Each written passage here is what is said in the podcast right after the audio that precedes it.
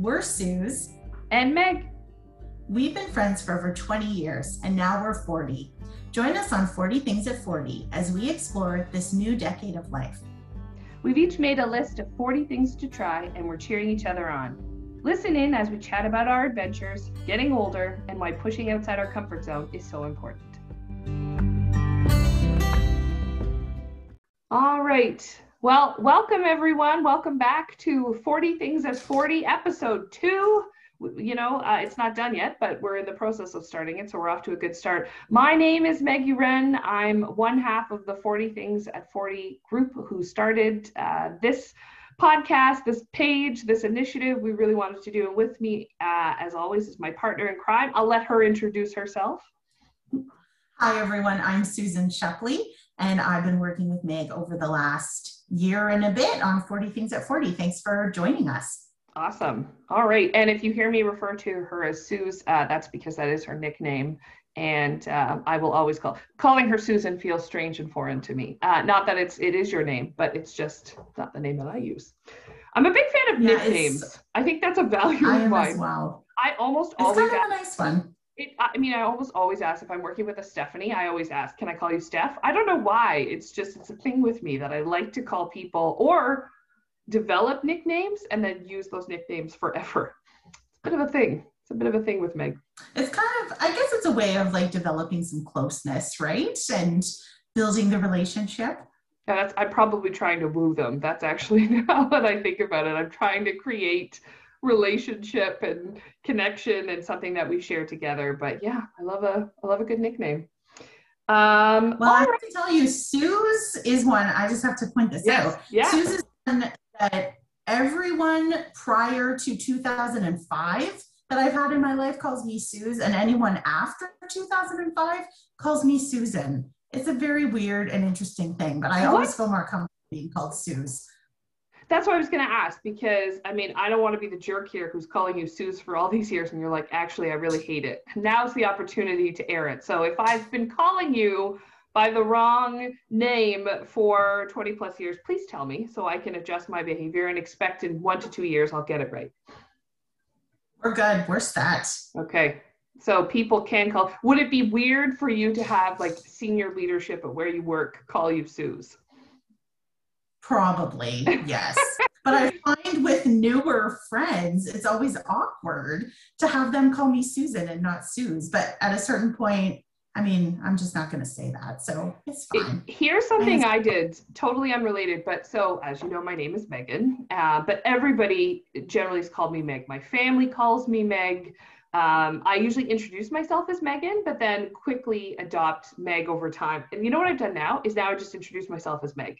So I put on my business cards, uh, not that I have many or opportunities to use them anymore, but the ones I do have say Meg Uren, not Megan. Mm. And my email is very confusing because it's Megan, but I think I made the request that it be Meg, but then they have certain policies about shortening nicknames. But I'm trying to embrace, like, I prefer to be called that. Why don't I just put it out there? So something to think about if you want to make if you want to make the move ever to something, you can you can introduce yourself as Suze. Although Suze is a nickname, it might throw them off initially until they get to know the Susan part. Now that I think about it. Yeah, the mysterious part of me, or the part of me that likes to think I'm mysterious, enjoys only certain people being able to call fair. And you, be honest. You are very mysterious in the best way. Oh, indeed.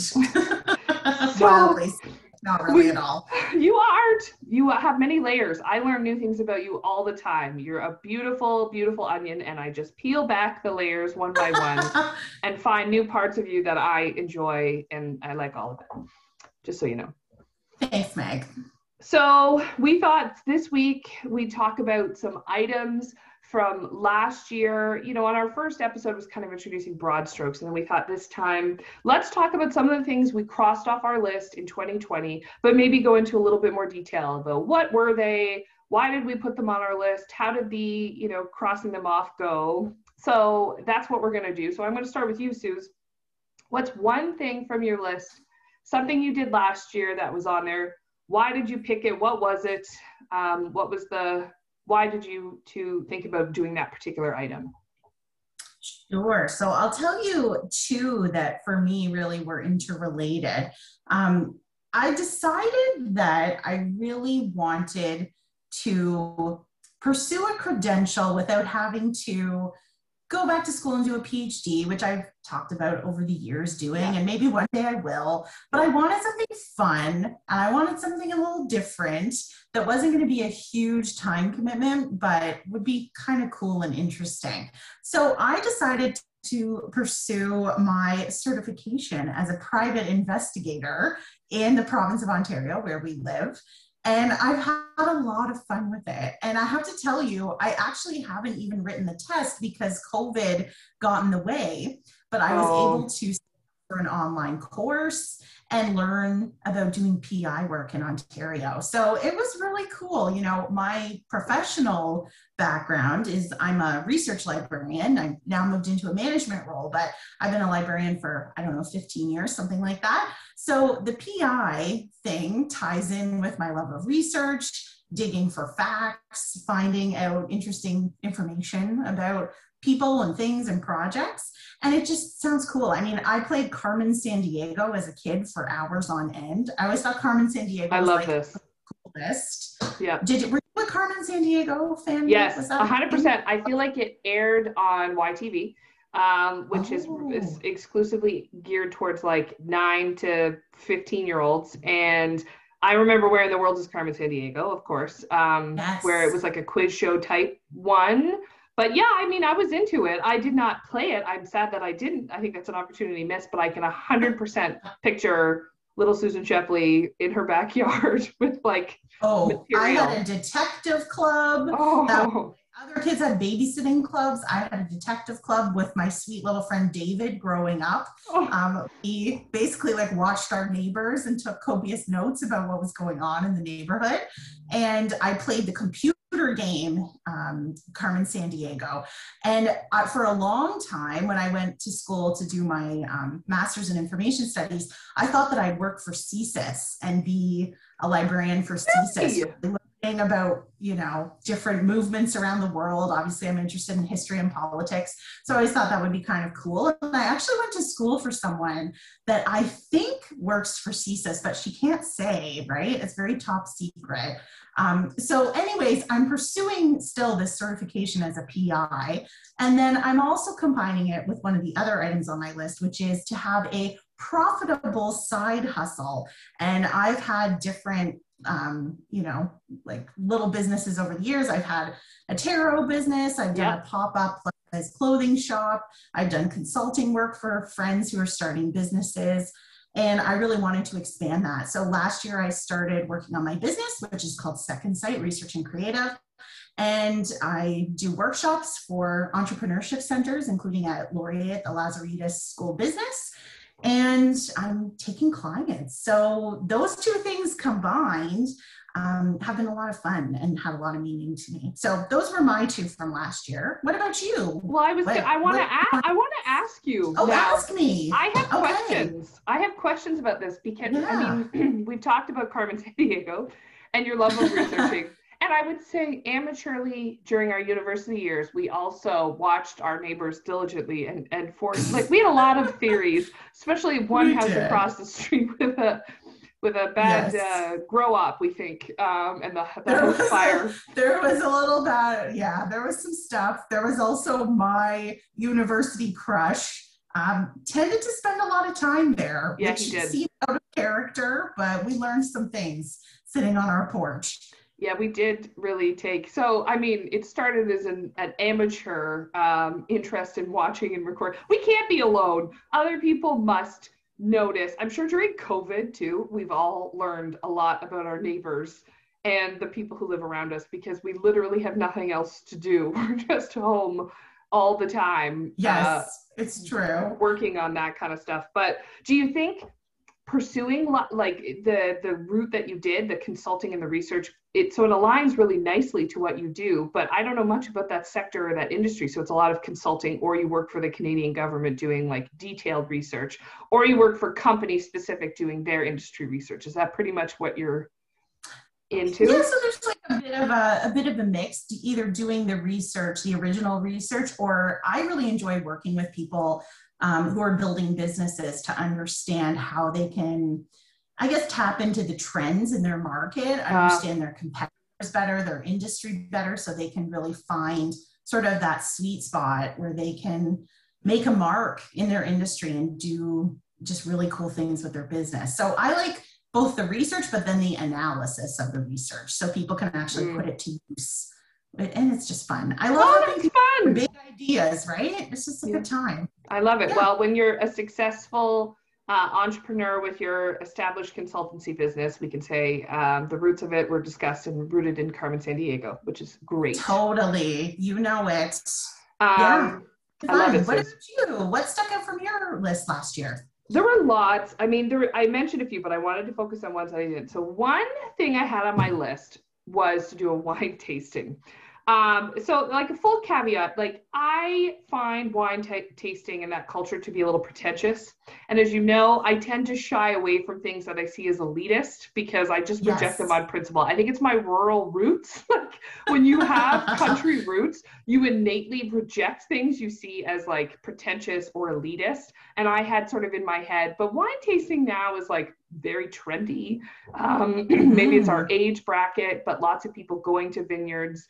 Uh, I like booze, as you know. Uh, I miss, um, Step one, enjoy one. a glass. yeah. Uh, am I misremembering, Meg? You weren't like a wine drinker as long as. I've known you. I No. was not on your, your No, list. if I like, if I'm going out to order a drink for myself, I walk up to the bar. Nine times out of ten, I'm going to order beer. That's just that's I'm a beer drinker, always have been. University, it was so much easier not having to go to the bar, just go to the bucket lady in the corner, um, who would sell it Oh really my off, gosh. off to the Bucket side lady. right? That was she was my girl. So um that's what I prefer. But as I've gotten older, I always grew up drinking wine. That sounds ridiculous, but it's true. Family functions, holidays, Thanksgiving, you know, you'd be a kid, you'd get a small glass of wine. I certainly remember, you know, parents drinking it. Like I grew up with it, but it wasn't really for me so much. I would just generally stick with beer. And then over the last like five to six years, I can, I can, I wouldn't necessarily buy, uh, uh, I'm not that person. I'm not buying a bottle of wine. It's not sitting in my fridge and I'm not having it with dinner. That's very classy and that is not me. But if I'm going to somebody's house and they offer me wine, then I can get drinking and I can get into it. So I'm kind of, you know, uh, a little bit peer pressured into it, but in a, in a positive way.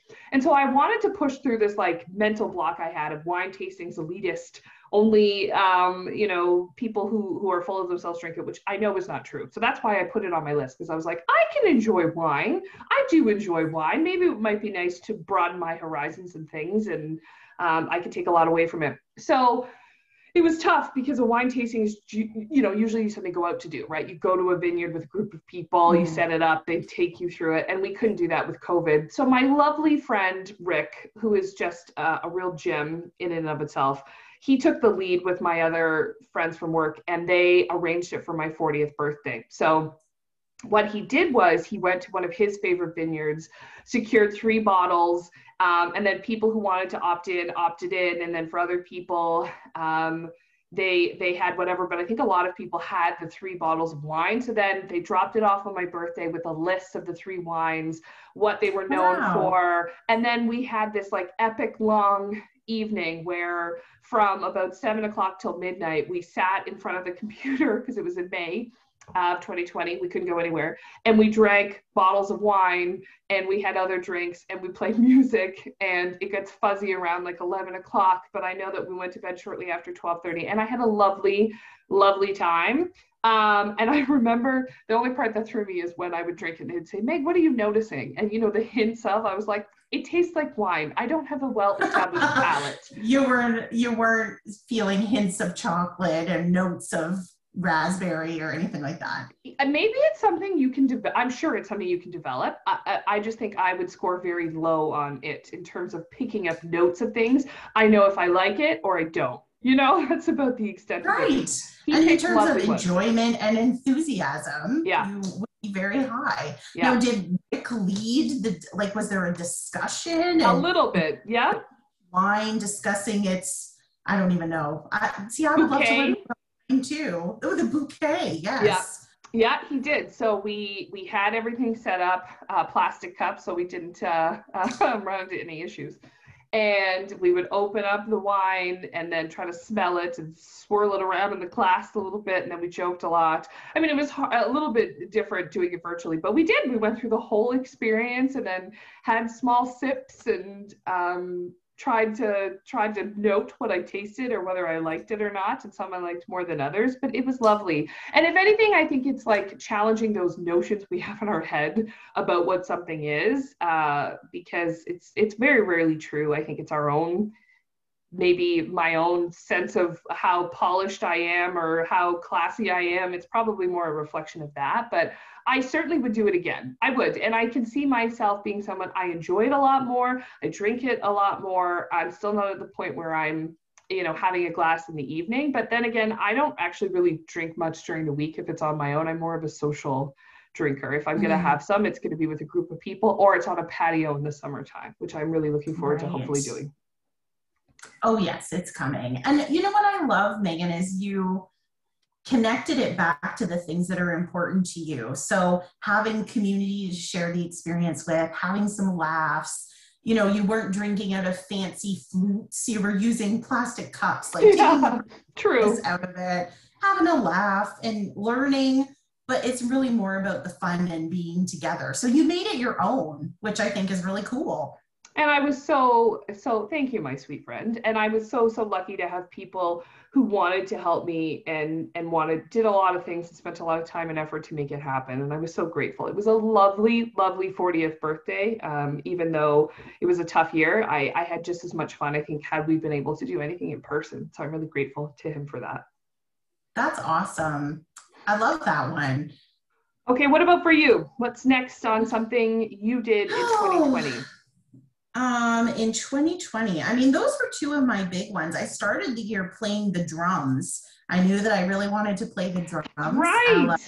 Rage Against the Machine, uh, big fan. So we went to my friend Sarah and her husband Mike. They had a New Year's party to ring in 2020. Who knew what was going to happen? Who knew? And has a drum set, and I wailed away on the drums. He gave me a little mini lesson their kids, uh, it was in the spare room where the drum set is. They jumped on the bed while I played, so I felt like I had a uh, audience. And you know, it was hilarious to me because Mike in university used to download Metallica songs from Napster onto my computer. Napster, yes. Do you remember when Metallica just was like losing it over over people down- streaming their music? Yeah. I got a takedown notice from Metallica threatening to sue me. So it was like a full circle moment that Mike was teaching me how to play the drums um, coming into my 40th year. So that was a real fun one. Um, one that we both, you know, had planned on last year, but we weren't able to experience was our girls' trip. We were yeah. going to go to New Orleans. Yeah. So that was one, you know, lots of excitement in the planning. Unfortunately, we weren't able to make it, but maybe we can share a bit about how that trip came to be and we'll get to it. You know, we'll get there. It's I 100% believe we will. It's such a tragedy in the sense that we don't often travel en masse, the group of us. So over the 20 years we've been friends, we've had we've you and I have probably traveled together the most. And for other people, either it didn't suit the timing or the finances or something else was happening in their lives that prevented them. So we have traveled together to Boston, for St. Patrick's Day. We've been to Chicago yes. together.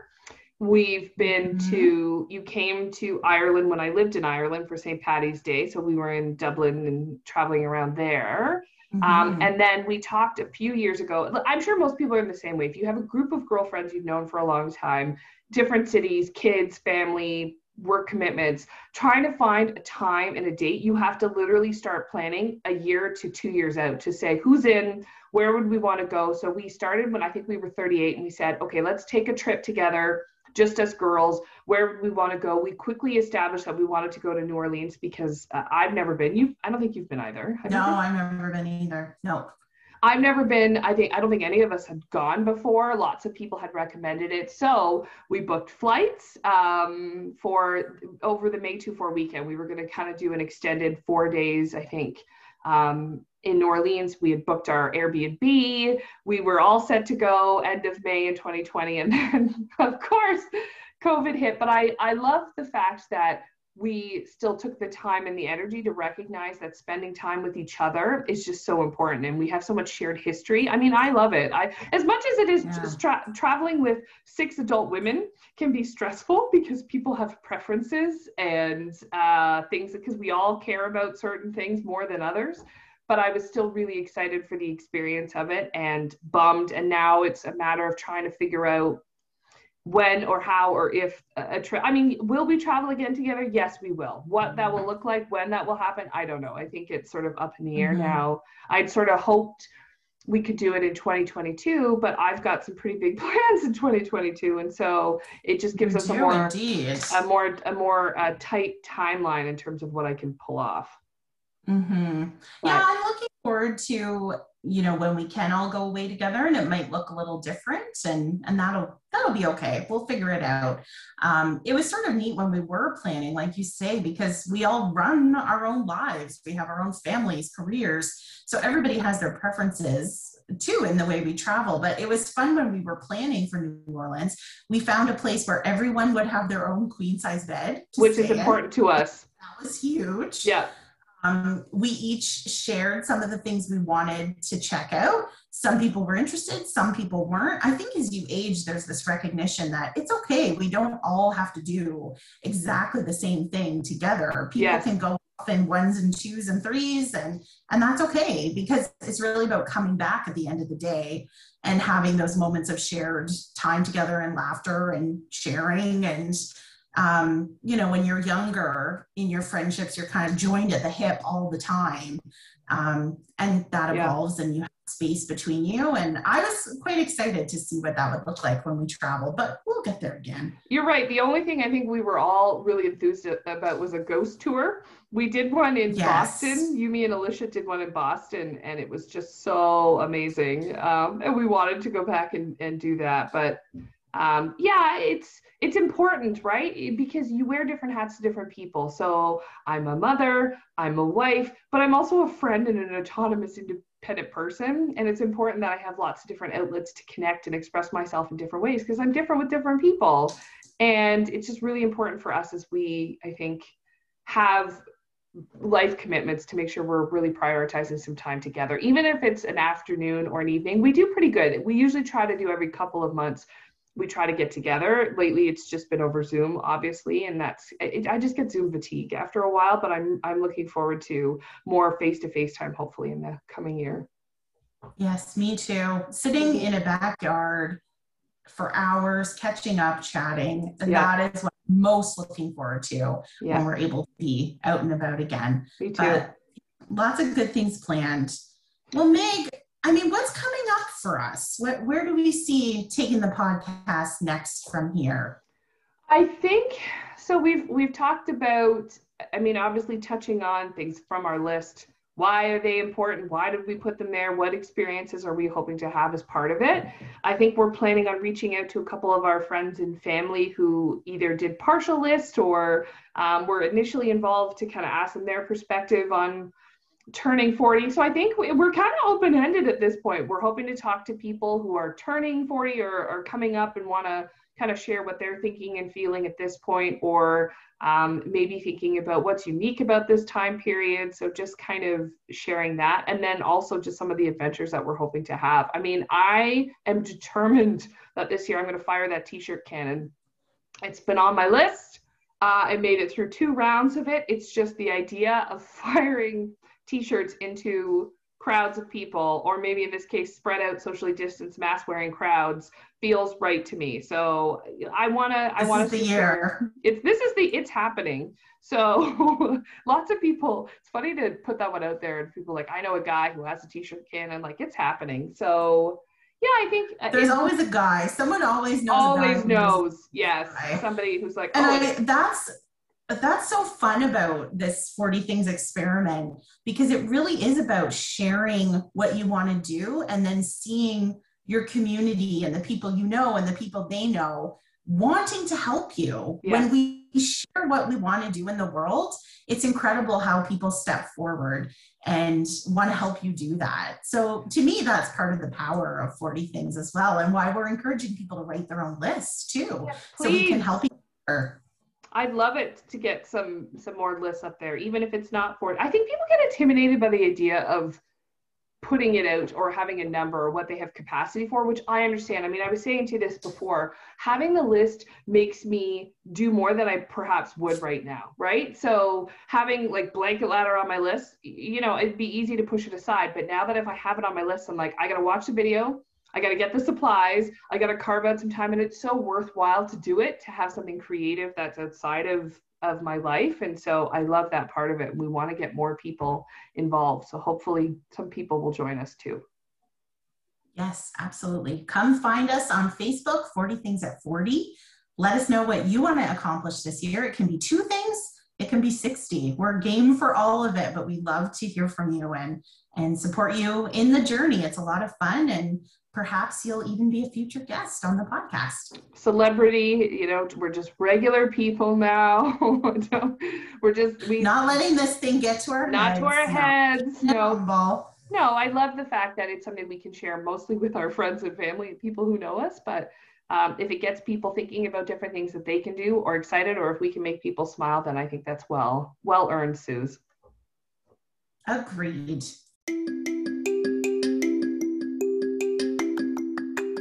You want to know more information about our list and see what we're going to be tackling this year, we'll put the 40 Things at 40 Facebook link in the show notes.